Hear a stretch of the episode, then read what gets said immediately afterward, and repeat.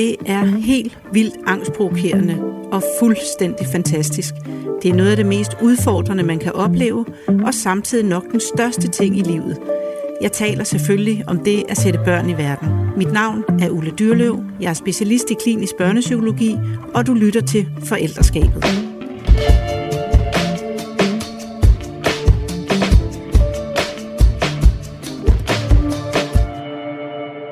Jamen, velkommen til dig, anne Sofie Madsen. Tak. Jeg er simpelthen så glad for, at øh, du har haft lyst til at komme ind og være med i den her podcast sammen med mig, for jeg synes, du har en, en meget interessant, hvis man kan tillade sig at kalde det det, historie. I hvert fald øh, en historie, som jeg også er meget optaget af i forhold til et system, der svigter, når man virkelig har brug for det. Det er i hvert fald en af de ting. Der er masser af andre ting, der er interessant ved dig, men, øh, men det er noget af det, jeg har bidt mærke i, og derfor er jeg begyndt at følge dig på Instagram. Du er, øh, altså din Instagram-profil hedder Mulighed for eget præg, mm. og startede egentlig med at være øh, en, hvor du var ude omkring øh, renoveringsprocessen med sommerhuset og indretning, og du har også været med i flere sådan indretningsprogrammer, fordi du er super dygtig til det. Ikke programmer, men, Nå, men i, artikler. Ja, i artikler. en boligreportage. Ja, ja. Øh, og du er 38 år, så er du uddannet jurist, og så har du sammen med din eksmand bror på 5 og Lola på 3. Næsten tre. Om 14 ja. dage bliver hun 3 år, så hvis hun lytter med, så øh, vil hun nok være glad for, at der bliver sagt næsten 3 år gammel. Og dem har du hjemmepasset i 4 år. Seks, faktisk. I 6 år, simpelthen. Fantastisk. Det kunne jeg nemlig også godt tænke mig, at vi kommer lidt omkring. Mm. Så har du øh, sidste jul stået for en stor indsamling til Møderhjælpen. Øhm, Og julehjælpen. og er julehjælpen. kombineret, ja. Ja, dejligt. Øhm, jeg har lyst til faktisk at øh, starte med at læse en øh, et opslag op, du har lavet på Instagram, som for alvor fangede øh, min interesse for dig, og også det, vi skal komme til at snakke om. Det er et lidt langt opslag, men mm. jeg synes, det er så super godt. Og jeg starter sådan lidt midt i det hele. Mm. At jeg selv desperat manglede nogen at spejle mig i, da jeg følte, at jeg drev til havs som ufrivillig opdagelsesrejsende ud i et uopdaget territorie. Jeg havde brug for at vide, at nogen havde været derude før mig og var kommet tilbage igen.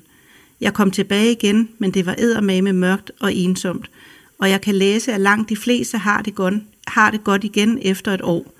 Det er vigtigt at få hurtig hjælp. Det gjorde jeg ikke, for den findes ikke, og vi er ellers en ressourcestærk familie. Vi mistede fuldstændig fodfæstet.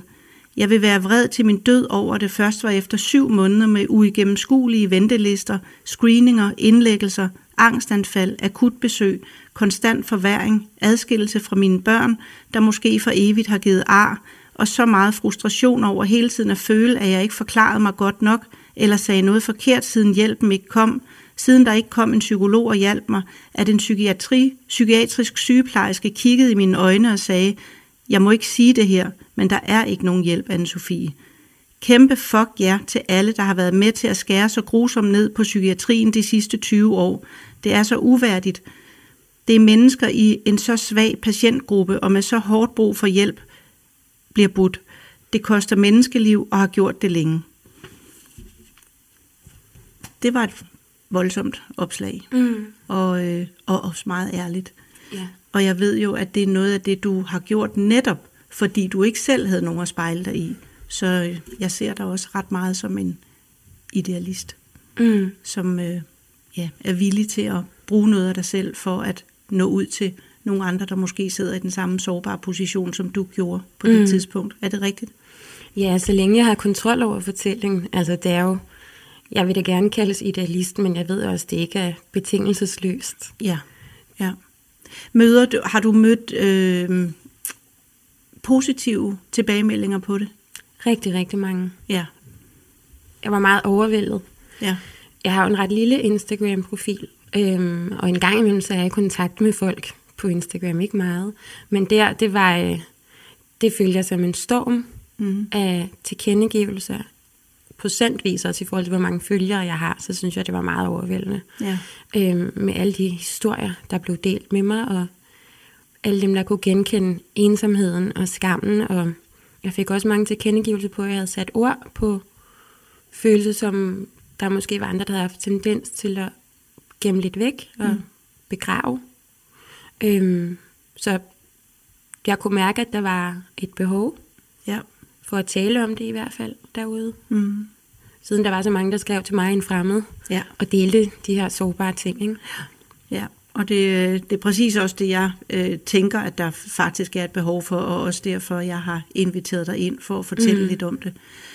Øhm, og øh, det, jeg godt kunne starte med at høre, det er, hvordan du egentlig selv er vokset op. Mm. Jeg er født i Valby, og øhm, jeg var det første barn til mine forældre, som er pædagoger. Øhm, jeg fik en søster, der var 3-4 år, 3 år 10 måneder, og øhm, så flyttede vi ud på landet, sådan noget bofællesskab på en stor gård med nogle dyr og sådan. Øhm, og der var sådan nogle forskellige omvæltninger, og min far var der ikke super meget, og det, der begyndte jeg at få angst, da jeg var omkring fire. Øhm, jeg var i det hele taget et ret genert barn, sådan ret bange. Jeg var udadreagerende derhjemme, meget bange i børnehaven og blev mobbet i skolen, og øhm, havde det ret svært. Mm. Jeg var ensom, og jeg blev ikke rigtig set af mine forældre. Jeg har senere fået konstateret en tilknytningsforstyrrelse, det man i gamle dage kaldte omsorgssvigt. Mm. Øhm, jeg har nok været et følsomt barn, der måske havde brug for at blive set på en anden måde, end jeg ligesom blev. Mm. Øhm, og at det, at, at mine forældre ikke rigtig formåede det på det tidspunkt, det er noget, vi har talt meget om nu, så jeg tænker, de er okay med, at jeg fortæller om det Mm. i dag. Vi har været i familieterapi og kigget på rigtig mange af de ting og sådan, ikke? Øhm, så, så vi taler åbent om det i dag, og har et rigtig godt forhold. Bedre end vi nogensinde har haft. Hvor og jeg dejligt. elsker dem højt, og, men det har krævet øhm, en meget lang kamp fra min side, fordi det er svært at få den generation, i hvert fald mine forældre, til at tale om følelser mm. på en måde, der giver mening, synes jeg, Ja. i forhold til at få løst nogle af de traumer og dårlige mønstre, man måske har. Ikke? De har skulle bruge noget krudt på at øh, prøve at sætte sig ind i dit perspektiv, og hvordan du har oplevet tingene. Og, Og ikke forsvare eget. sig måske. Og Jamen også eget. deres eget, altså overhovedet at finde ud af, hvordan de selv har det. Mm. Det er tit, de ikke kan svare på, hvorfor de gør, som de gør. Eller har gjort, som de har gjort. Og så kan de, være, så kan de blive irriteret og gå i forsvarsposition meget hurtigt, når jeg konfronterer dem. Min far, han konfronterede mig med at hjemmepasse, for eksempel. Okay. Øhm, og han havde en masse sådan påstande omkring det. Han blev jo ikke social og alle sådan nogle ting, ikke? Som jeg selvfølgelig spurgte ind til, hvordan kunne det være, og, og det endte med, at han blev rigtig vred på mig, min far, og jeg spurgte stille og roligt, men han kan ikke, det, der, der er noget med den, når man ikke er vokset op med at tale om sine følelser og kigge på dem og reflektere over dem, så kan det være rigtig ubehageligt Mm. at blive tvunget ud i det. Ja. Øh, som jeg jo prøvede Ja. i lang tid, fordi der var nogle mekanismer, der gjorde, at jeg simpelthen ikke kunne have et tæt forhold til mine forældre, og i en årrække også måtte droppe al kontakt til dem, øhm, indtil jeg blev gravid med mit første barn. Ikke? Mm. Øhm, så det har været sådan en øhm, opvækst præget af, at vi har været meget forskellige, og jeg har følt mig meget forkert, og helt klart som familiens sorte får problembarnet. Mm. Øhm, altid været meget konfrontatorisk, og har haft sådan en, min drivkraft af vrede, helt Ja. ja. klart. øhm, og det har også gjort mig godt på nogle punkter, men i de der nære relationer, der har det jo også været noget, pro- det har været lidt problematisk, ikke? Jo. Øhm, men så, ja, jeg kæmpede så med angst, fra jeg var fire, og jeg var omkring 12, fik jeg en spiseforstyrrelse, anoreksi. Øhm, og det i talsat mine forældre heller aldrig. Så det var også noget, jeg gik alene med i flere år, og havde det rigtig skidt med. Øhm, og så øh, fik jeg nok noget stress senere, og har bare haft tendens til ikke at være særlig robust, og har skulle trække mig meget, har slået mig meget på relationer. Det var meget krævende for mig øhm, at være i relationer. Det tilskriver jeg det omsorgssvigt, jeg ligesom har oplevet i min barndom, at, at jeg har gjort mig rigtig umage for at passe ind, Ja. og at folk kunne lide mig. Så jeg er gået ud over mine egne grænser, og så er det jo selvfølgelig hårdt at være sammen med andre mennesker, ikke? ja, det er klart. fordi jeg var vant til hjemmefra, at den jeg var, blev afvist. Mm. Ja. For det var pisse besværligt, ikke? Ja. synes de. Og kan du huske, øh, at hvordan du kiggede på voksne mennesker, altså dine forældre, og lærere, pædagoger, fagpersoner i det hele taget, eller måske bare alle voksne mennesker, da du var barn? Mm, ja, altså nu stoler jeg jo ikke sådan super meget på min egen hukommelse, eller sådan i det hele taget menneskers hukommelse, fordi den, den ændrer sig jo også mm. over tid. Og jeg har jo dyrket det her meget med, at det har været svært at prøve at løse alle de her knuder, så jeg ved jo også, at den måde, jeg husker det på, den er sikkert også farvet af. Jeg har haft en negativ indgangsvinkel til min barndom i lang tid. Ja, så det er ja. selvfølgelig bare en lille disclaimer, ikke? Øhm, men jeg var ret... Øhm, jeg, var, jeg stolede ikke på voksne. Nej. Det gjorde jeg ikke, og jeg stolede heller ikke på børn. Jeg var bange mm. øhm, for dem. Jeg var bange for mange ting. Ja. For dø, og store børn, og utrænlige børn, og alt muligt, ikke? Ja. Og, og det lyder ikke, som om du fik hjælp som barn. Her tænker jeg også på Nej. fagpersoner. Jeg, blev, jeg flyttede skole på et tidspunkt, øhm, og der, det gik bedre der. Okay. Der var især en klasselærer, Jan Johansen, hvis du lytter med, Jan, så, så øh, var han rigtig, rigtig sød og opbakende. Og jeg kan huske, at jeg følte, at han så mig. Altså, han gjorde mig stolt af mig selv. Ja, ej, hvor dejligt. Ja, ja. med at male, og jeg lærte meget hurtigt at læse og sådan nogle ting ikke? Mm. i hans hænder. Øhm, det kan jeg huske. Han var en, en god, rigtig god voksen. Og det har en kæmpe betydning. Mm. Ja, det er jo også bare vigtigt at sige til når der er fagfolk, der sidder og lytter med, at det har virkelig en stor betydning. Man kan få, man kan få en meget stor betydning for et barns mm. liv. Det kan man. Faktisk, ja. ja. Øhm, der var lige en bestemt ting, jeg lige ville spørge dig om, men den, øh, den røg så igen. Det kan være, den kommer om lidt. Mm. Øhm, men øhm, du, havde, du var bange for børn, du i hvert fald store børn. Du havde ja, en masse angst. Hvad, hvad så, da du selv skulle til, nu springer vi lidt frem til, mm. da du selv så skulle til at være forældre? Mm, der øh, havde jeg gået til terapi et, et stykke tid.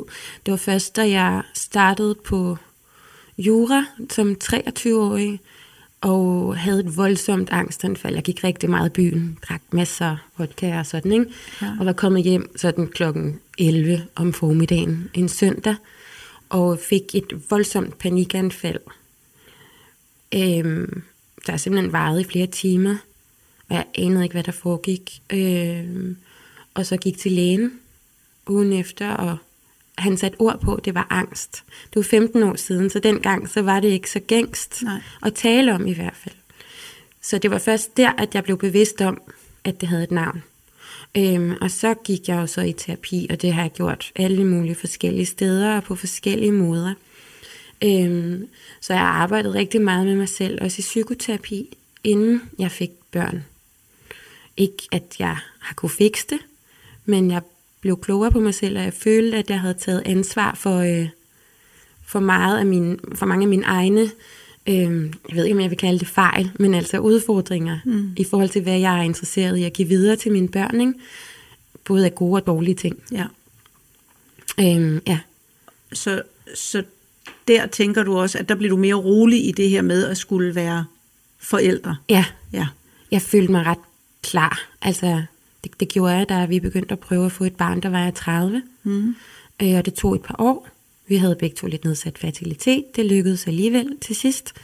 Øhm, og øh, så blev jeg gravid og var ret glad for det øh, efter øh, de første par måneder, hvor jeg var i granatschok, ikke? som ja.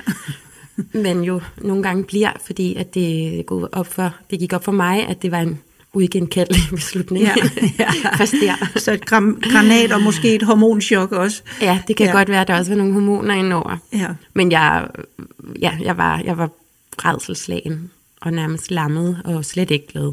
Nej. Lige til at starte med. Og det havde jeg faktisk også rigtig svært ved at finde nogen at spejle mig i når jeg fortalte det til veninder og sådan noget, så var det jo sådan med vinende stemmer, og juhu, hvor fedt. Og jeg havde det slet ikke sådan indeni. Nej. så er det også svært at sige det. Ej, det, det gjorde jeg bare alligevel. Ja, okay. jeg synes overhovedet ikke, det er fedt. Altså, det, det.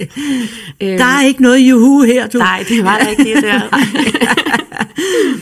Men der googlede jeg rigtig meget, og så fandt jeg sådan nogle, det var mest amerikanske debatforums og sådan noget, hvor møder også havde skrevet om det.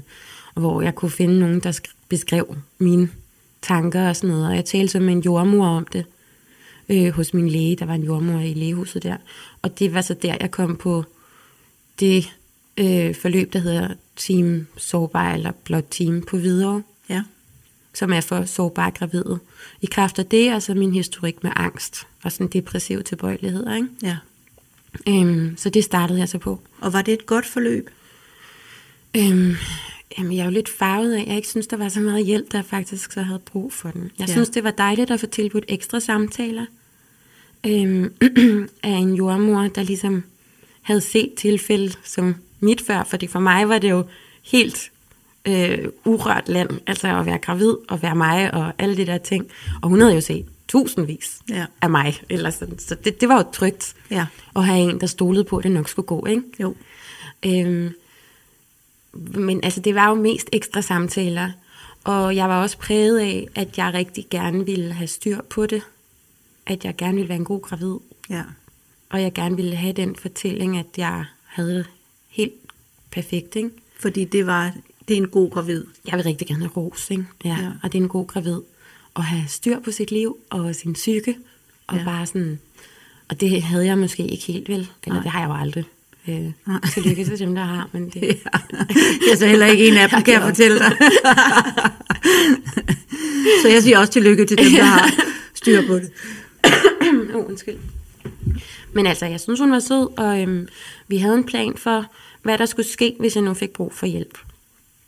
Øhm, og det var rart lige at komme over og se en fødestue og sådan noget inden, fordi jeg var også, øh, da jeg skulle til at føde, så var jeg sikker på, at det ikke kunne lade sig gøre. Ja. Fordi at det, der kan komme et barn ud der, Nej. og sådan, sådan nogle ting, ikke? Det er Men det er jo meget absurd. normalt. Ja, ja, så det var også sådan en luksus, at jeg fik lov til ligesom at, at, at blive taget lidt ekstra i hånden i ja. de situationer, som man ikke behøver at have angst for at gå og tumle med.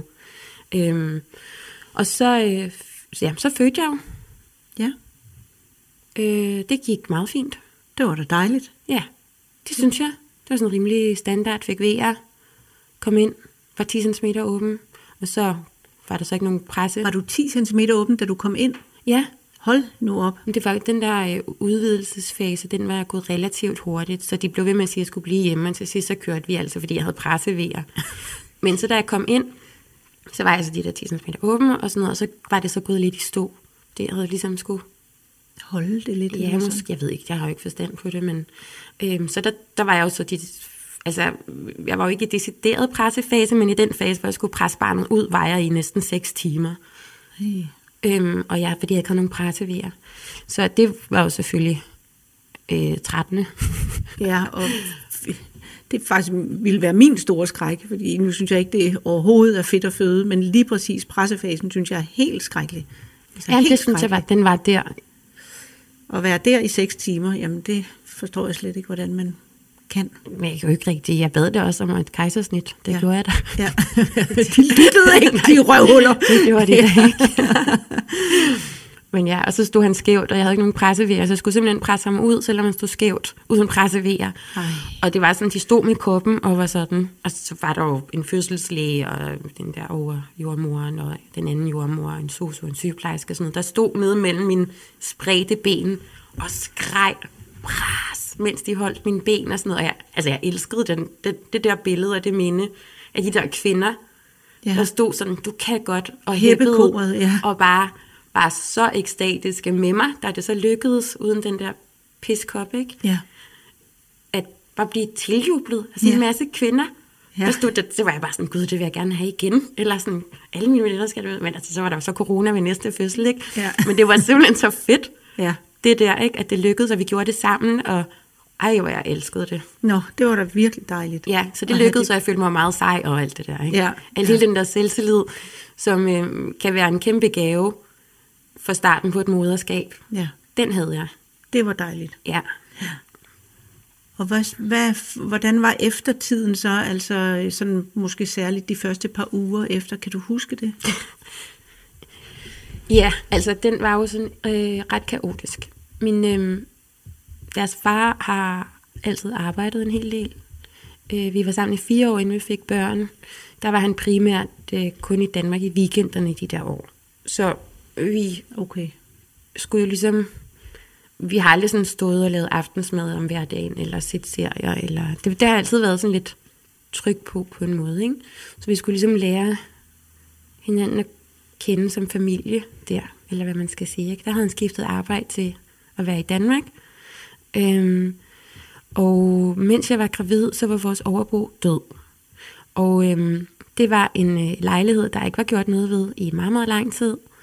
Og min mand synes, det kunne være, eller eksmanden kunne være rigtig sjovt at sætte den i stand og mm. købe den. Så det gik vi i gang med, mens jeg var gravid. Og det var så ongoing, mens jeg fødte. Mm. Vi væltede den første murvæg deroppe et par uger før termin. Vi boede jo sådan en lejlighed nedenunder. Øhm, og så det var jo et, et projekt, der ligesom fyldte rigtig meget. Det var en total renovering på tid. Mm. Og øhm, vi havde fem dage på Hvidovre, fordi jeg var i Team Sårbar, så får man ekstra dage. Og de, de dage, de var gode. Så kom vi hjem, og så var han væk.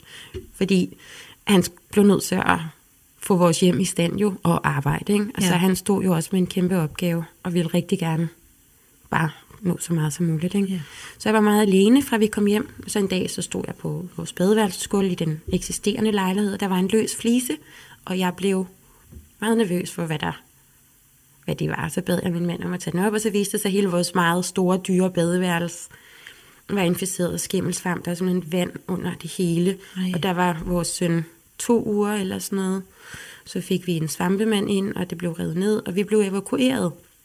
Jeg kunne ikke være i det der skimmelsvampe hjem med en nyfødt. Nej, selvfølgelig ikke. Så da han kom, så blev jeg evakueret på stedet med et spædbarn, som så viste sig at have reflux, eller kolik, eller hvad man nu, ikke? Mm. Øhm, og jeg kunne ikke få fat i næst der, så jeg pakkede en taske, og så stod jeg på gaden. Øhm, og så fik jeg en af mine venner til at komme og hjælpe mig og følge mig over på det, for jeg havde så mange tasker, jeg var lige født og sådan noget, ikke? Ja. Jeg jo alt muligt crap. Og så tog jeg på et hotel og på Rådhuspladsen. Vi bor lige ved hovedbanen, så det var det, jeg lige kunne få. Mm. Og så sad jeg der med det der kolikbarn og kiggede ind i væggen, og kunne ikke rigtig regne ud, hvad fanden jeg skulle gøre. Øhm, og så flyttede jeg rundt i et stykke tid hos familie og venner og Airbnb og sådan noget med mit barn. Og så nogle gange så kom Nisse over øh, nogle, om natten, måske fra sådan to til fem ja. om natten, og lige sov tre timer og så tilbage. Øhm, og det var sådan en, en ekstrem kaotisk tid. Ja, det lyder godt nok voldsomt. Han arbejdede der, og så havde vi jo sådan set solgt den lejlighed, vi boede i, med overtagelse senere. Så de havde skrevet under på en lejlighed, der havde et badeværelse, og skulle nu overtage en lejlighed uden badeværelse. Så de sagsøgte os selvfølgelig. Mm. Det skulle de. Så alle vores penge blev tilbageholdt, altså fra salget, som vi skulle have brugt på en total renovering. Så vi havde 0 kroner Øh, de blev så bundet op i en retssag, der varede halvandet år. Så vi sad med to store herskabslejligheder på Vesterbro, som vi ikke, det havde vi ikke budgetteret med, og en total renovering og en ny baby. Så altså, vi, havde ikke, vi måtte låne penge min mands forældre til bare at hente i netto hver måned. Ikke? Ej. Vi havde ikke puslebord, ikke tøj, ingenting. Meget, meget, meget belastende situation. Det var det. Jeg kan huske, um, til otte ugers undersøgelsen, der kom um, der skulle vi jo mødes med jordmoren, og skulle have lavet sådan en screening-test. Og det var den eneste gang, jeg så næste den uge. Øh, altså havde jeg ikke set ham.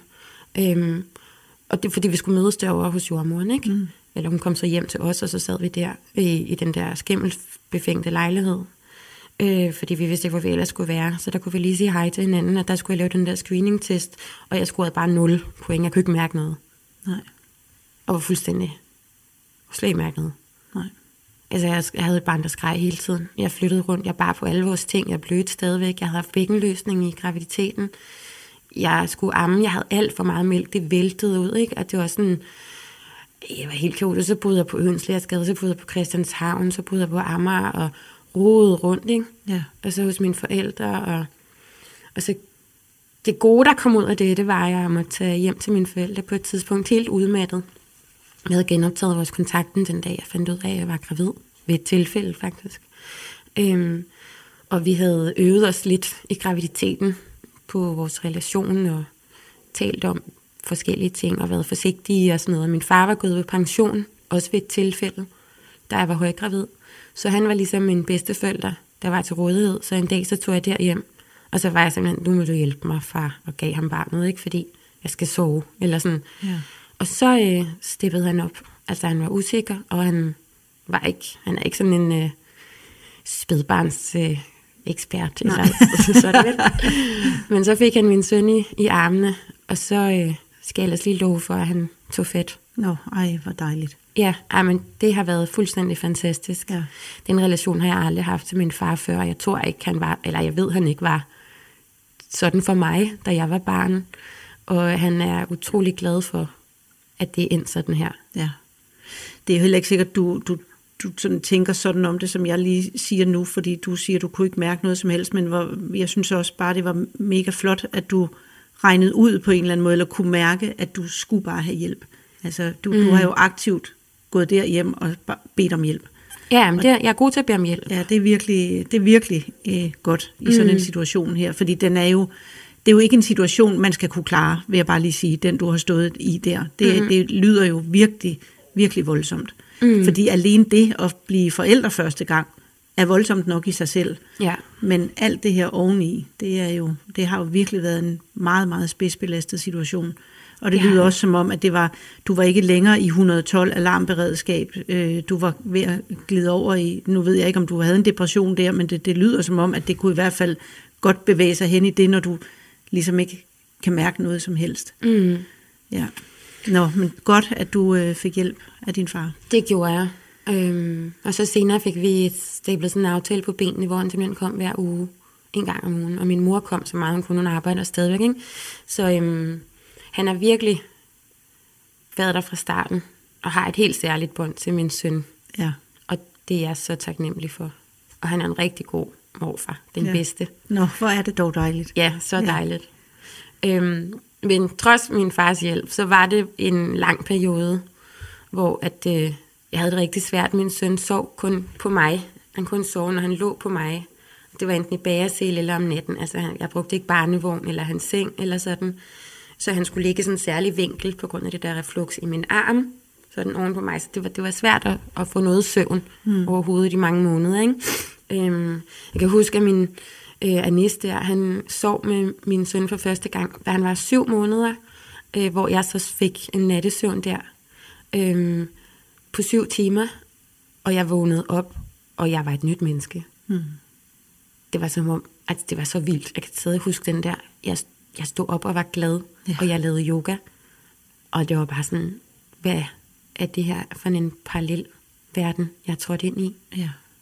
Er jeg sådan her, eller kan det være sådan? Eller, det var ret vildt. Det er ikke uden grund, man kan bruge øh, frarøvelse af søvn som tortur. Nej, og det, det har jeg jo også erfaret senere igen. Ikke? Men øhm, ja, det varede jo så lang tid, den øh, belastning der. Så da bror var 10 måneder, der var jeg henne og besøge en dagpleje, der ligger lige rundt om hjørnet.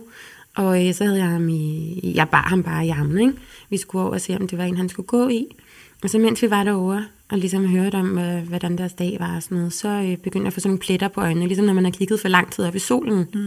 Og jeg kunne ikke blinke dem væk, de blev ligesom ved, og så blev jeg meget ør og svimmel, og så sagde jeg sådan, tak, tak for i dag, øh, vi går lige hjem. Og så øh, på vej hjem på Revenlovsgade, så øh, mistede jeg synet og faldt om øh, med mit barn i armene øh, på gaden, og øh, min ben og arme rystede helt vildt, ligesom at jeg havde sådan et epileptisk anfald. Mm. Og der kom nogle mennesker og to brugere, og der var nogen, der ringede til en ambulance, og der kom en ambulance, og øhm, så, så kom jeg derind, og øh, fik, jeg kan ikke rigtig huske, jeg husker, at jeg ikke kunne snakke. Øhm, og jeg kan huske, de sagde, at de troede, at jeg havde en hjerneblødning. Og øh, de puttede sådan en brandmandshjælp på bror, som blev holdt af en anden, der sad i ambulancen. Og øh, så blev jeg kørt med udrykning til videre, og øh, blev undersøgt for alt muligt. Der var ingenting, udover at øh, det var en belastning, altså en overbelastning. Ikke? Okay. Øhm, og jeg kunne ikke, der gik lang tid, før jeg kunne synke og snakke og sådan, og så... Øh, og der, inden det her, der havde jeg kimet min jordmor ned. Og jeg havde også i, det, i hele den her proces også kontaktet kommunen, og hvad ved jeg, fordi jeg var sådan, kan det virkelig passe, at jeg kan ende i en situation, hvor jeg står på gaden med et lille barn, uden, og alle vores penge bliver tilbageholdt. Altså afhænger det her så kun af mit personlige netværk, at jeg ikke skal sove på herberg, Mm. eller hvad? Så, sådan var det jo. Ja.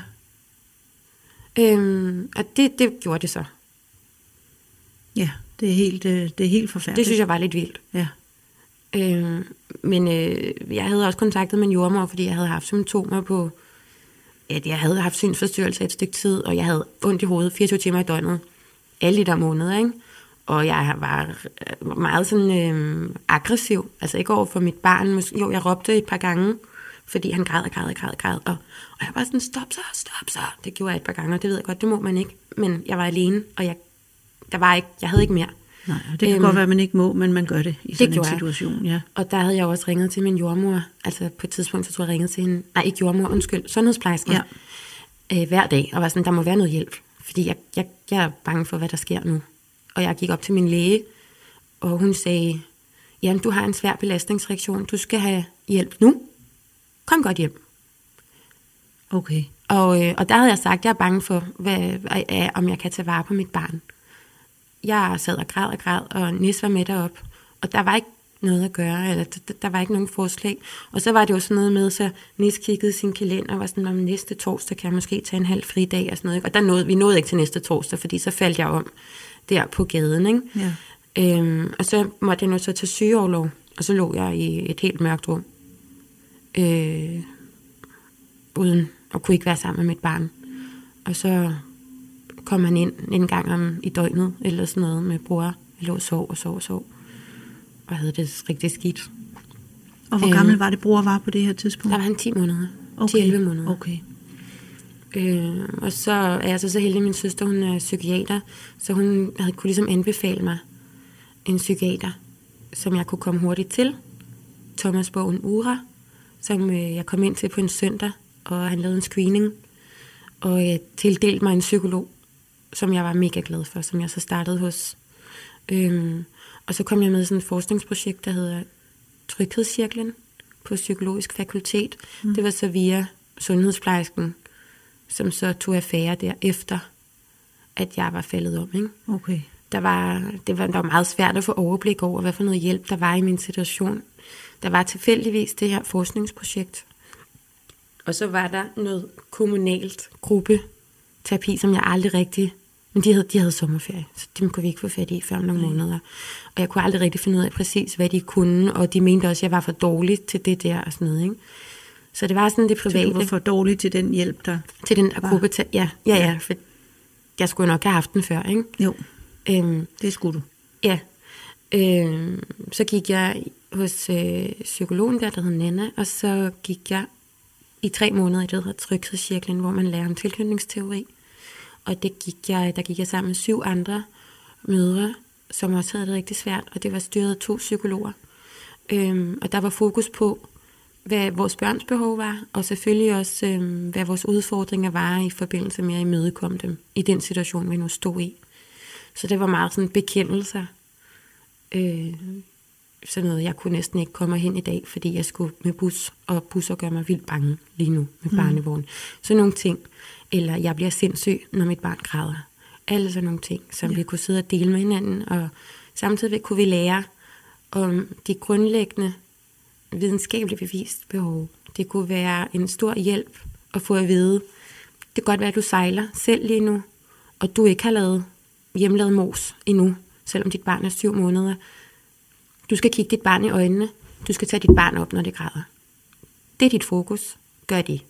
Ja. Helt konkret hjælp til ikke at føle sig som en kæmpe fiasko som mor. Så sad der nogle fagpersoner og fortalte, så har du gjort det, dit barn har brug for. Dejligt. Det var virkelig faktisk, hvad man har brug for. Det er selvfølgelig også rart at få hjælp til ens tanker og sådan noget, men det var jo rigtig rart at vide, "Jamen, så har jeg faktisk gjort det godt nok i forhold til mit barn. Ingen dårlig samvittighed Ja, der. præcis. Og det de gør, det er, at de kommer med to meget konkrete anvisninger. Præcis. Det, det her, I skal gøre. Ikke en hel masse med, hvad man mm. ikke skal, og det her kan man også, og det her mm. valg, og så er der også den her mulighed. Men bare de to ting, Ja. ja. dit barn har brug for. Præcis. Ja. Og også når dit barn græder, hvad betyder det? Fordi det kan være rigtig hårdt i den situation at håndtere babygrød. Ja. Jeg, jeg, jeg kunne ikke håndtere babygrød til sidst, for der havde været så meget. Og jeg kunne ikke... Det, det var meget svært at finde en måde at stoppe det på. Ikke? Med bror, vi har jo haft alle de det prøvede jo alt muligt, ikke? Ja, det er måske også værd at sige, at babygråd er jo, går altid ind på nerverne. Det er et meget effektivt våben, de har, selvfølgelig, mm. fordi de skal øh, råbe nogen op. Men, men når man er, bliver overbelastet, mm. og du var ikke bare almindelig overbelastet, du var altså super overbelastet på det her tidspunkt, så bliver alle sanser skærpet. Så, mm. så der virker gråden øh, måske 100 gange værre, end det gør, hvis man ikke er i krise. Mm. Så det, det er jo bare vigtigt at sige, at at man kan sidde og tænke, ja, ja, men babygråd går alle på, ja, men når man bliver overbelastet, øh, så virker det meget voldsommere. Det gør det. Der var på et tidspunkt, at, øh, altså inden jeg faldt om der, hvor at det tog typisk tre timer at putte ham. Øhm, der var en dag, hvor jeg simpelthen begyndte at skrige og rive mig i hovedet. Altså sådan total afmagt. afmagt. Ja. Øh, hvor Nis så tog over, ikke? Men øhm, jeg, jeg, kunne ikke, jeg kunne ikke holde ud mere. Nej. Det var ligesom om min hjerne flækkede. Altså, ja. Jeg havde lyst til at slå hovedet ind i væggen. Bare altså, for at mærke noget andet. Ja. Øhm, men ja, så gik jeg jo så i det der gruppeterapi, og det var rigtig godt, synes jeg, og det synes jeg da bare, alle skulle have mulighed for. Ja, det synes jeg da også. Jeg fik så meget lyst til øh, at starte sådan en åben mødergruppe i Mariakirken på Istegade. Der er en øh, journalist, der hedder Dudu, som har sådan noget, øh, eller havde, det ved jeg ikke, om der stadigvæk er. Når man har hjertesorg, så var der sådan noget om mandagen, så kunne man komme ind og tale om sin øh, hjertesorg. Ja. Og jeg kunne godt tænke mig at lave noget for mødre, men det var selvfølgelig også et stort ansvar. Jeg havde ikke energien til det, men det drømte jeg rigtig meget om. Mm. Øhm, at man kunne komme derind en gang om ugen, alle dem, der ville, og måske høre andres historier, mm. eller fortælle sin egen, og så blive spejlet. Ja. Fordi der var, jeg, jeg så jo hele tiden alle mulige mødre, der havde forskellige problemer, og havde det svært, og var ensomme, og især også altså førstegangsmødre, ikke? Jo. kan jo godt skøjte rimelig meget rundt. Det må man øhm, sige. Og vi kommer jo også over det igen. Altså, det, er jo ikke, det behøver jo ikke lave veje men, eller give veje men, at, at vi gør det. Men det er bare øh, en stor hjælp i situationen. Ja. Og selvom også når man kommer over det, så har man, man har jo brug for at tale om det. Det er, jo, det er jo en af måderne, man også kommer over det. Selvfølgelig ved at få den konkrete hjælp, når man står i, mm. i krisen.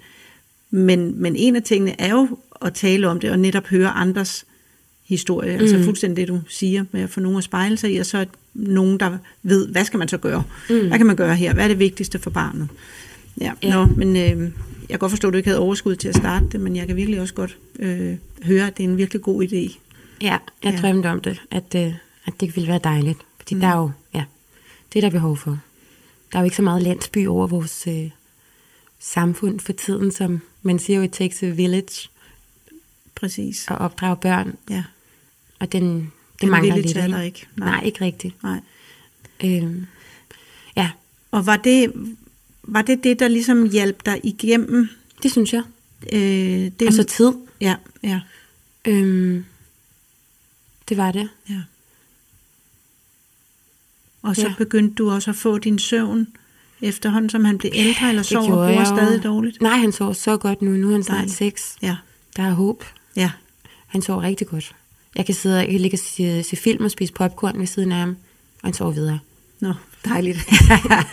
jeg praktiserer det ikke så tit, men øh, det kan lade sig gøre, hvis jeg man kommer, gerne vil. Nu kommer jeg lige pludselig til at tænke på, øh, jeg havde sådan, babyalarmer var meget nyt, mine børn er jo gamle, det var mm. meget nyt, da jeg fik børn, så jeg øh, havde sådan en babyalarm, og så og boede i en lille lejlighed, og så min, hans far og jeg, vi ville gerne se Jurassic Park, mm-hmm. og den ville vi se for fuld hammer. Mm. Så vi satte en, øh, øh, den der hvad hedder det, babyalarm til, mm-hmm. øh, og vi var bare sad og så den for fuld hammer, og bagefter snakkede om, det er alligevel utroligt, at han ikke er vågnet, og, og så fandt vi ud af, at vi havde stillet den forkert, så vi havde faktisk, han har ligget og lyttet til hele Jurassic Park, inden det var ikke ham, vi kunne høre, han havde heldigvis ikke grædt, og han sov igennem det hele, men det ja, var jo helt komisk. Ja. så der sad vi rigtig og hyggede, og så så han ligget og lyttet til det hele inde på øh, værelset, hvor han sov.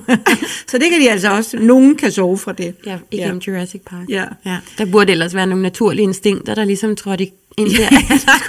men det var der ikke. Han er, heller ikke, han er ikke særlig sansefølsom, så stadig ikke som 29-årig, så det var nok godt, det var ham. Nå, men øh, er det for øh, voldsomt at springe videre til din næste graviditet nu? Er der, øh, nej?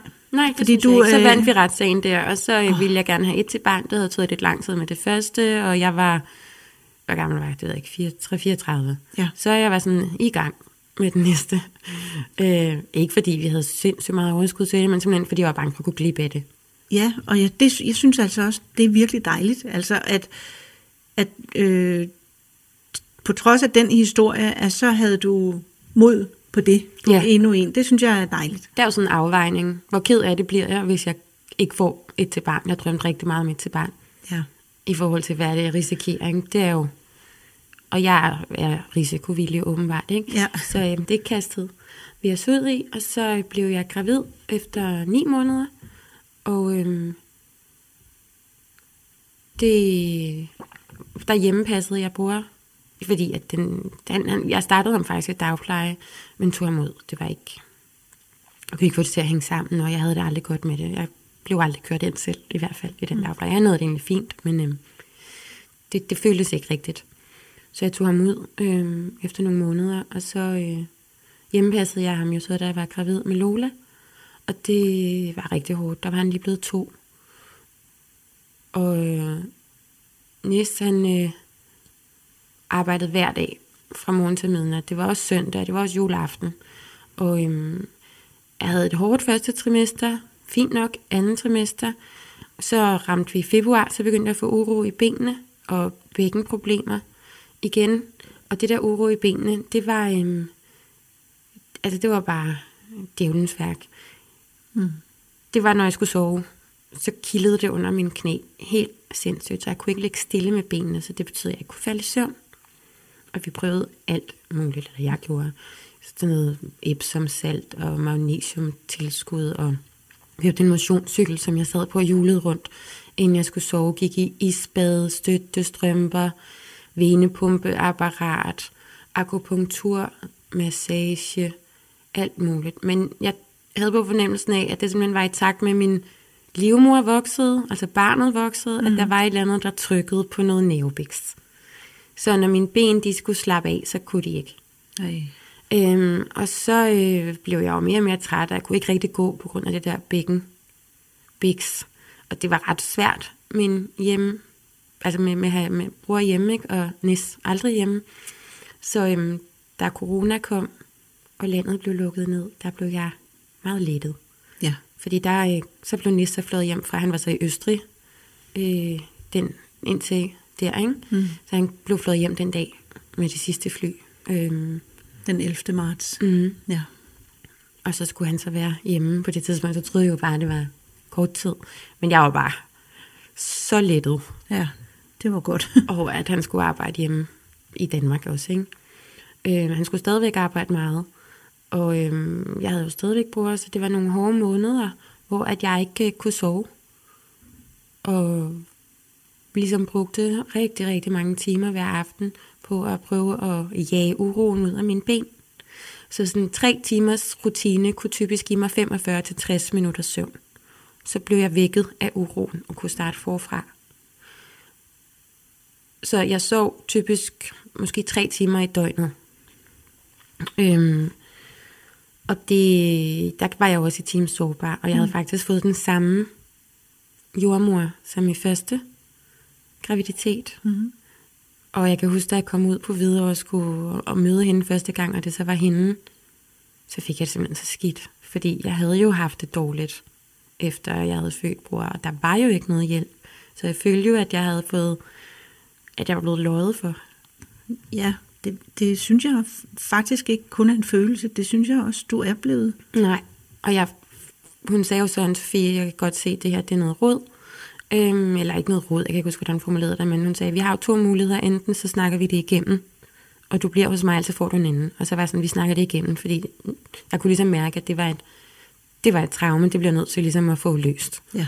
Så vi snakkede det igennem, og jeg var skide sur, og hun var rigtig ked af det, og det, var heller ikke, det skulle heller ikke have været sådan. Så den her gang skulle det være anderledes. Ja.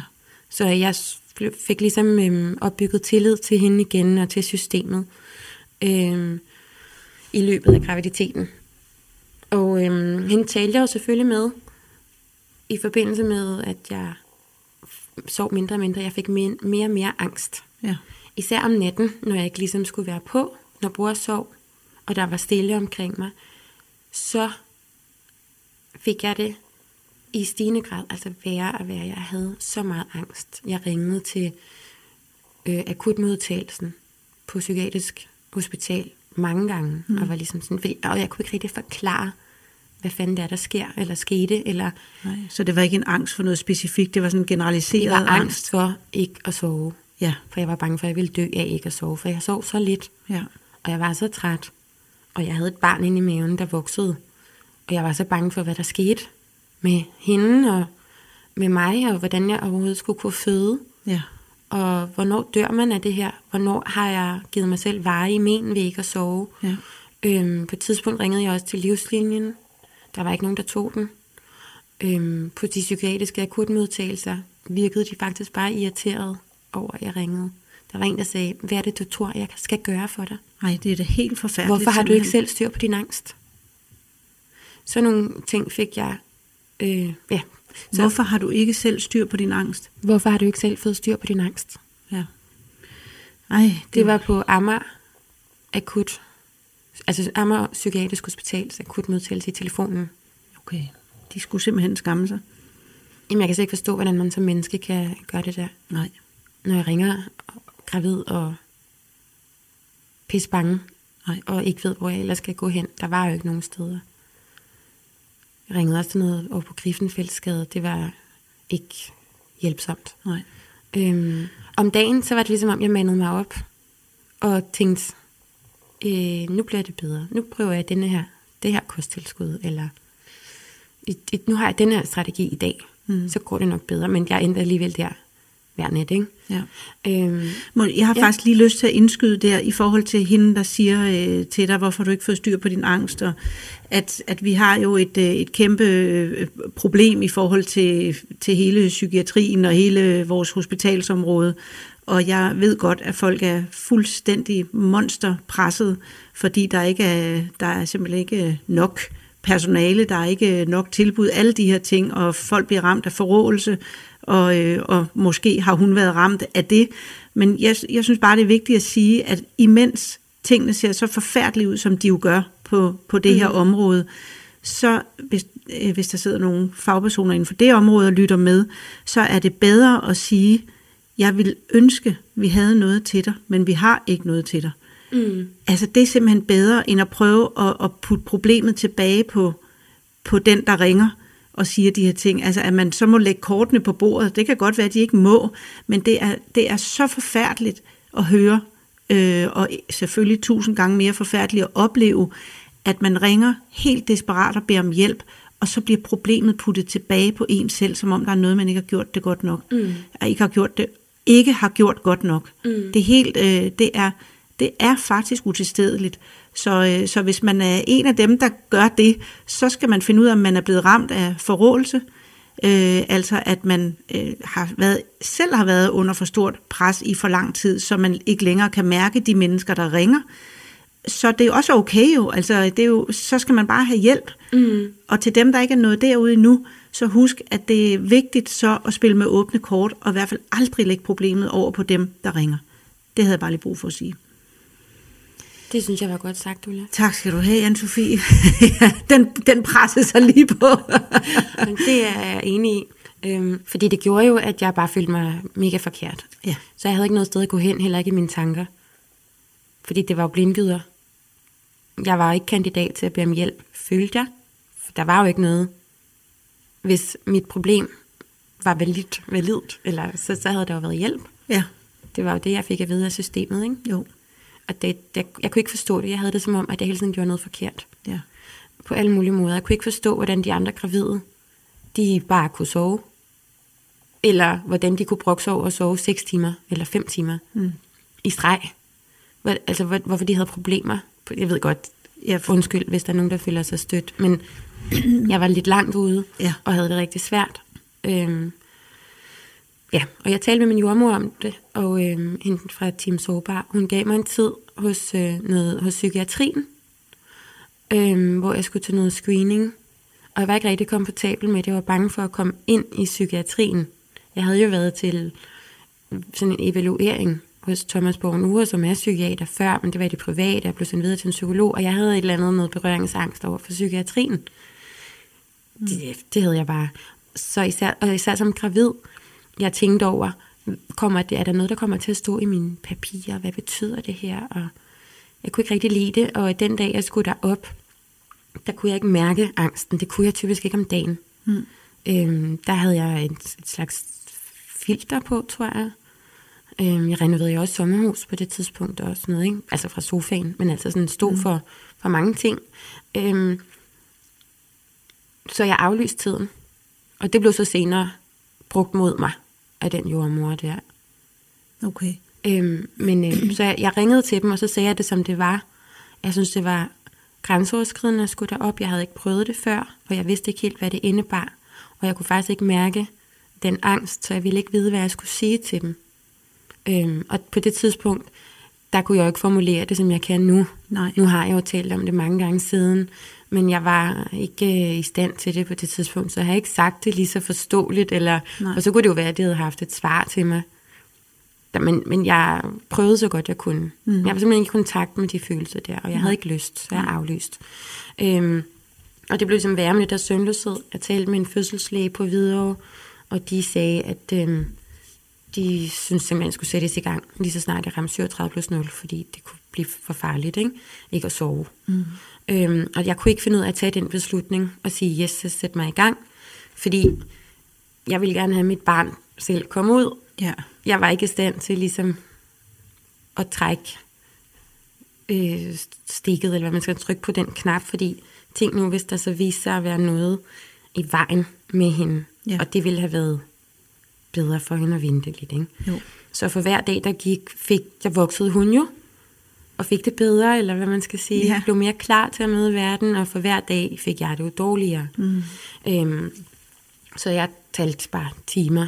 Vi, hver aften så fyldte vi vand i sådan en fødekar, vi havde købt, med en vandslange koblet til vasken på badeværelset. Det tog en time at fylde det op med vand, og så sad jeg dernede for ligesom at prøve at presse noget væske fra mine ben mm. ud, så det kunne mindske uroen. Så sad jeg der i tre timer, inden jeg gik i gang med mine aftenritualer om at cykle og Epsom salt og hvad ved jeg, ikke? Ja. Og samtidig Ja, havde I altså også bror. ja, ja. Ja. og Nis arbejdede jo Ja.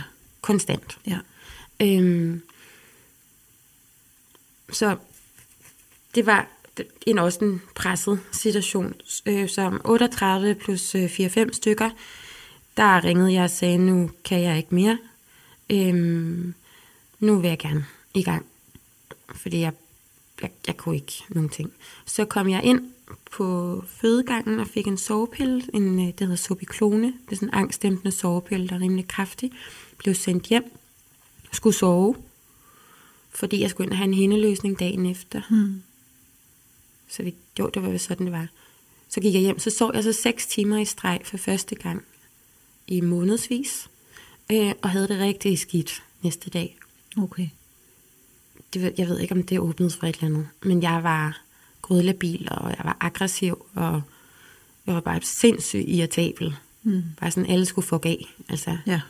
Og så skulle jeg ind og have lavet en hændeløsning øh, kl. 12, og det fik jeg så.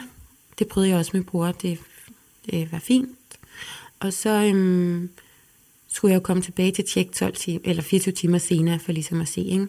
Så vi tog hjem, og så, det var en lørdag, så gik jeg en tur om aftenen for første gang, også i månedsvis, så slæbte jeg ud og gik rundt i en time, sådan helt vuggende, prostende, stønnende, fordi jeg ville ligesom se, om det kunne hjælpe det i gang. Ikke? Ja. Jeg tvang mig selv ud, og det var sådan en smuk maj-aften. Øhm, og så øh, gik jeg hjem og sov, og jeg havde sådan en irriterende plukvier, og der skete ikke en skid. Så skulle jeg ind til tjek næste dag, så var mine forældre der på besøg, og så var jeg egentlig sådan, jeg, vi tager bare lige bror med, og så var de sådan, ej, min mor sagde, han bliver lige her. Det synes jeg. Og så tænkte jeg, nå, nå, fint nok. Så kørte vi ind. Nis måtte ikke komme med op, fordi han skulle, øh, der var corona, så han sad nede i bilen, ikke? Så gik jeg ind til tjek, og så øhm, ude i venteværelset, så tog jeg en selfie, og jeg, det er nærmest min, den første selfie, jeg nogensinde har taget. Altså, Ja. tager aldrig selfie, så jeg ved ikke hvorfor. det gjorde jeg. Jeg så rigtig, rigtig træt ud, ikke? Og sådan helt, ligesom man lærer til mammaprofylax, fødselsforberedelse, at man skal ligne sådan en hund, der ser meget som sådan nogle hængekinder. Ja. Sådan så jeg ud. Rigtig afslappet og træt. Faldt næsten i søvn der i venteværelset. Så blev jeg hentet og kom ind til tjek. Fik de der strimler på. Øhm, og så kunne de se, at hendes hjertelyd dykkede, hver gang jeg, at, at, øh, jeg fik sådan en pluk ved. Og, øhm, og jeg var bare sådan, jo stadigvæk ret meget ude at skide, ikke? Og øh, så lå jeg der og blev målt, og jeg skulle vende mig rundt, og måske så var der et eller andet, der, der gjorde, at den dykkede, og de kunne ikke rigtig finde en forklaring. Og så øhm, kom der en læge ind og sagde, okay, vi, vi, vi synes, vi skal tage vandet, fordi vi er bange for, om der er noget svangerskabsbiks, eller grønt fostervand, eller hvad det var, hun sagde. Og så var jeg bare sådan, okay, det, det kan I da godt. Og plik, så gik det selv. Nå, Vandet. ja, det var det fantastisk. Altså nærmest i det minut, ikke? Ja. Og så øh, var jeg jo lidt i tvivl. Så var jeg sådan, hvad fanden kan det være det? Så sagde jeg sådan, jeg skal lige ud og tjekke noget. Og så gik jeg ud på toilettet, for ligesom at se, at det her er vandet, der er gået. Ja, Og så fik jeg bare en vi, mens jeg stod der. okay. Virkelig kraftig. Og så kom de ud og bankede på. Og så åbnede jeg og sagde, "Men vandet er gået, jeg er ved jer. Og så var de sådan, nå, Ja, Nå, men så, nu, må, nu må din mand godt komme. Og så skrev jeg bare sådan, kom, og så hvilken stue vi var på. Så kom han løbende op, og så skulle vi ned på en, gå ned på en fødestue, det var sådan 50 meter længere hen ad gangen, og så for hvert skridt, så havde jeg en V. Altså der var kun sådan et par sekunder mellem, og så kom jeg op på den der briks, og øhm, så tjekkede jordmoren mig, så var jeg 8 cm åben hold da op. på den der dragtur, ikke? Du åbner dig virkelig hurtigt. Åbenbart. Og så, øhm, det gik så stærkt, til de prøvede at stoppe det, så hun ringede til en, der skulle komme med et eller andet og give mig noget V-hæmmende. Nå, Fordi det gik alt, alt for hurtigt. Ja. Ikke? Og det, hun nåede så ikke at komme hen der, fordi så fik jeg presse okay. Øhm, og så øh, pressede jeg, ja, så kom hun ud, Lola. Og ikke noget med 6 timers presse, eller der pressede du. Nej, vi var, vi var på fødestuen 37 minutter.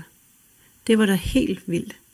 Ja, Ja, så det var sådan en øh, styret fødsel. ja, Øhm, og det gjorde jo rigtig ondt. Ikke? Og jeg fik ikke noget smertestillende. Det nåede jeg heller ikke sidste gang, så jeg var sådan lidt træt af det, fordi jeg er sådan en, der siger ja tak til, hvad der er. Ikke? Ja. Og det, men øhm, du nåede ikke at sige ja det, var, tak. nej, det var der ikke noget af. Nej. Øhm, og så øh, kom hun op på mit bryst, og jeg var... Jeg tror ikke, jeg havde fattet, at jeg havde født. Nej, det kan jeg godt forstå. Fordi jeg var også... Altså, jeg var jo i 39. uge, så i mit hoved, så kan der jo også gå tre uger endnu, ikke? Mm. Og jeg skulle bare ind til tjek jo. Ja, og nu havde du født. Og så var hun født. Ja, Øhm, så jeg var sådan, jeg nåede ikke engang for min hårbøjle af. Altså jeg kan Nej. se de der billeder, jeg ligger stadig med mit hårbånd på, sådan helt forvirret, sådan hvad skete der, ikke? Ja. Øhm, så du det- gik fra selfie, øh, og så til, Ja. øh, så pludselig havde du født. Så havde jeg født. Ja, Øhm, og så ringede jeg til mine forældre og var sådan, Nå, men jeg fødte lige. Ja. Og så var min mor sådan, jeg vidste, jeg tænkte det nok. Så, Ja. ja. så, så min mor gør så rigtig bedre viser. rigtig irriterende. Ikke? Jamen, jeg kunne se det på. Så sådan, Nå, nå, kunne du det? Så flot. Ja. Øhm, og så lå vi der, og så var jeg sådan helt høj jo, fordi nu tænkte jeg, nu bliver min livmor lille igen, nu kan jeg sove. Ja, nu bliver, Nu bliver det let. i benene. Ja. og, ja. Øhm, og så ville vi egentlig gerne hjem øhm, efter nogle timer. Hun havde det godt, Lola. Hun var så smuk og dejlig. Og, Mm. ja, det var, det var bare fantastisk. Så jeg var sådan, "Nå, hvad skal vi egentlig lave her? Eller, ja. øh, og så øh, kunne jeg godt mærke, at det, da vi, vi, havde faktisk, vi var blevet udskrevet, vi skulle til at tage vores ting, så ville jeg ikke lige pludselig. Nej. så var det som om, der var et eller andet inden. Der, der var noget, det føltes mærkeligt. Jeg kunne mærke, at jeg skulle lige se det andet, ja. Hvad, det, hvad det var, der foregik. Så jeg sagde, at jeg ville gerne blive, og de sagde, det er godt, du bliver. Det synes vi også. Så øhm, tog mine forældre så vores søn hjem til sig selv, øh, og for, for at sove der. Og så næste dag, så var jeg sådan, så nu skal vi hjem. Og de var sådan, de kiggede på mig og sagde, det synes vi ikke. Anne-Sophie, vi synes, du skal blive. Og jeg var sådan, hvorfor det? Altså, det forstod jeg slet ikke Nej. hvad er, det, hvad er det, I kan se? Eller sådan, Mm. jeg har det fint. Vi skal bare hjem. Jeg havde godt nok ikke sovet stadigvæk, heller ikke den nat der. Det gør man jo ikke lige, når man er født. Vel? Mm. Øhm, Så de var sådan, jamen det er vores anbefaling, du lige bliver. Og jeg var sådan, nej, det tror jeg ikke. Vi tager lige hjem. Og så øhm, tog vi hjem med sådan en søvnplan, for jeg skulle sove. Det var Ja. meget vigtigt, jeg fik sovet nu. Så jeg skulle have helt ro, og ikke noget barn fra, jeg tror, det var fra klokken 10 om aftenen til klokken 6 om morgenen. Og det øh, lykkedes så selvfølgelig ikke Nej, med et spædbarn, vel? nej. Så jeg havde Lola, og så, øhm, det var så anden nat. Hun var i live, der bor stadig hjemme hos mine forældre. De havde spurgt, skal I ikke lige have en rolig nat derhjemme lige i landen? Og det var egentlig meget godt. Så skulle jeg jo få Lola til at sove. Jeg tog ikke sove med hende på maven, ligesom jeg havde gjort med bror, fordi jeg var i så et ekstremt søvnunderskud, at jeg ikke vidste, hvad for en søvn det var, der ventede mig, om jeg ville vågne, om jeg gik i koma. Altså sådan havde jeg det. Okay. Så hun skulle ligge ved siden af mig i sådan en babynest. Mm. Og det tog lang tid at få hende til at, at sove der, ikke? Så det var måske fire om natten, at hendes lille hånd, der lå og krammede min finger, øh, og hun endelig faldt i søvn, og jeg lagde mig ned ved siden af hende og skulle sove. Nis lå ind i et andet soveværelse og sov. Øhm, og så lukkede jeg øjnene. Og så var der bare sådan en eksplosion af en økse, der smadrede hendes hoved og kløede det i to. Og bare hjernemasse og blod og fyrværkeri, der sprøjtede ud over det hele. Det var det, der var fra min øjenlåg, Ja. så, der, når jeg lukkede dem. Og jeg satte mig op. Og så senere fundet ud af, at det hedder pseudoobsessioner. Og øh, var redselslagen. Mm. Og havde følelsen af, at jeg kan ikke være vågen længere. Det kan jeg ikke. Jeg kan ikke være vågen længere. Nej, Så dør jeg. Og jeg kunne heller ikke sove. nej. Fordi det var helt uden for min kontrol, det der skete der. Ikke? Øhm, så jeg lavede nogle vejrtrækningsøvelser, og prøvede at berolige mig selv, og prøvede igen, og det samme skete igen.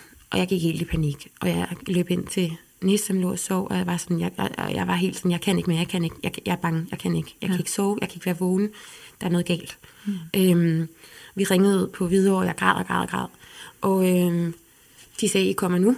Der, så kom vi derud klokken 5 om morgenen, og øh, så sad vi der i venteværelset, og jeg kan huske, at jeg følte mig som en kæmpe fiasko. Og jeg var ked, jeg var så ked af det. At sidde derude, helt nede og bide i græsset. Samtidig med, at jeg var i tvivl om, hvad fanden det var, der skete. Mm, hvad skal jeg tage mig nyt. sammen, eller hvad fanden?